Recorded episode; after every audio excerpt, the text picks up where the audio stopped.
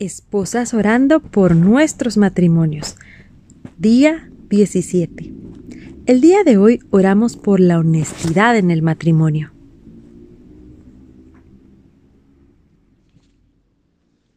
Señor Jesús, amadísimo Padre Celestial, gracias te doy porque tú eres bueno. Gracias porque tus misericordias son nuevas cada mañana.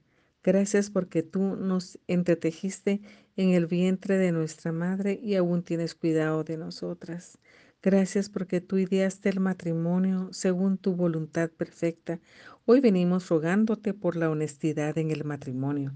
Señor, que cada uno como pareja podamos ser honestos, cabales, transparentes, amorosos en cada área que nos corresponde, ya sea en el área de finanzas, en la comunicación, en el tiempo, en la sexualidad.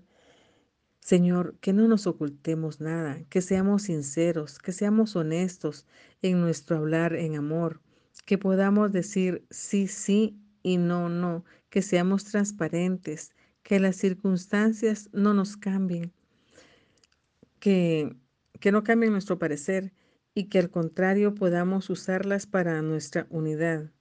Pedimos tu ayuda, Señor Jesús, porque sin ti nada podemos hacer. Señor, auxílianos, que de tu mano podamos caminar aprendiendo a ser honestos siempre. Ayúdanos, Señor, a ser enseñables, que de continuo estemos aprendiendo para mejorar.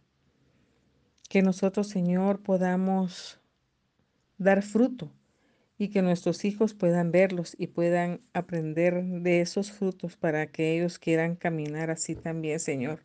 Al igual que en nuestro, en nuestro entorno familiar y en nuestros vecinos.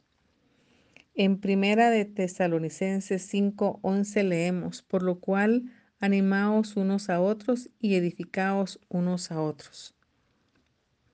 Señor, gracias por este tiempo que nos has permitido clamar a ti, Señor. Gracias. Señor, todo esto te lo rogamos en el dulce y poderoso nombre de Cristo Jesús, para quien es toda honra y toda gloria por los siglos de los siglos. Amén.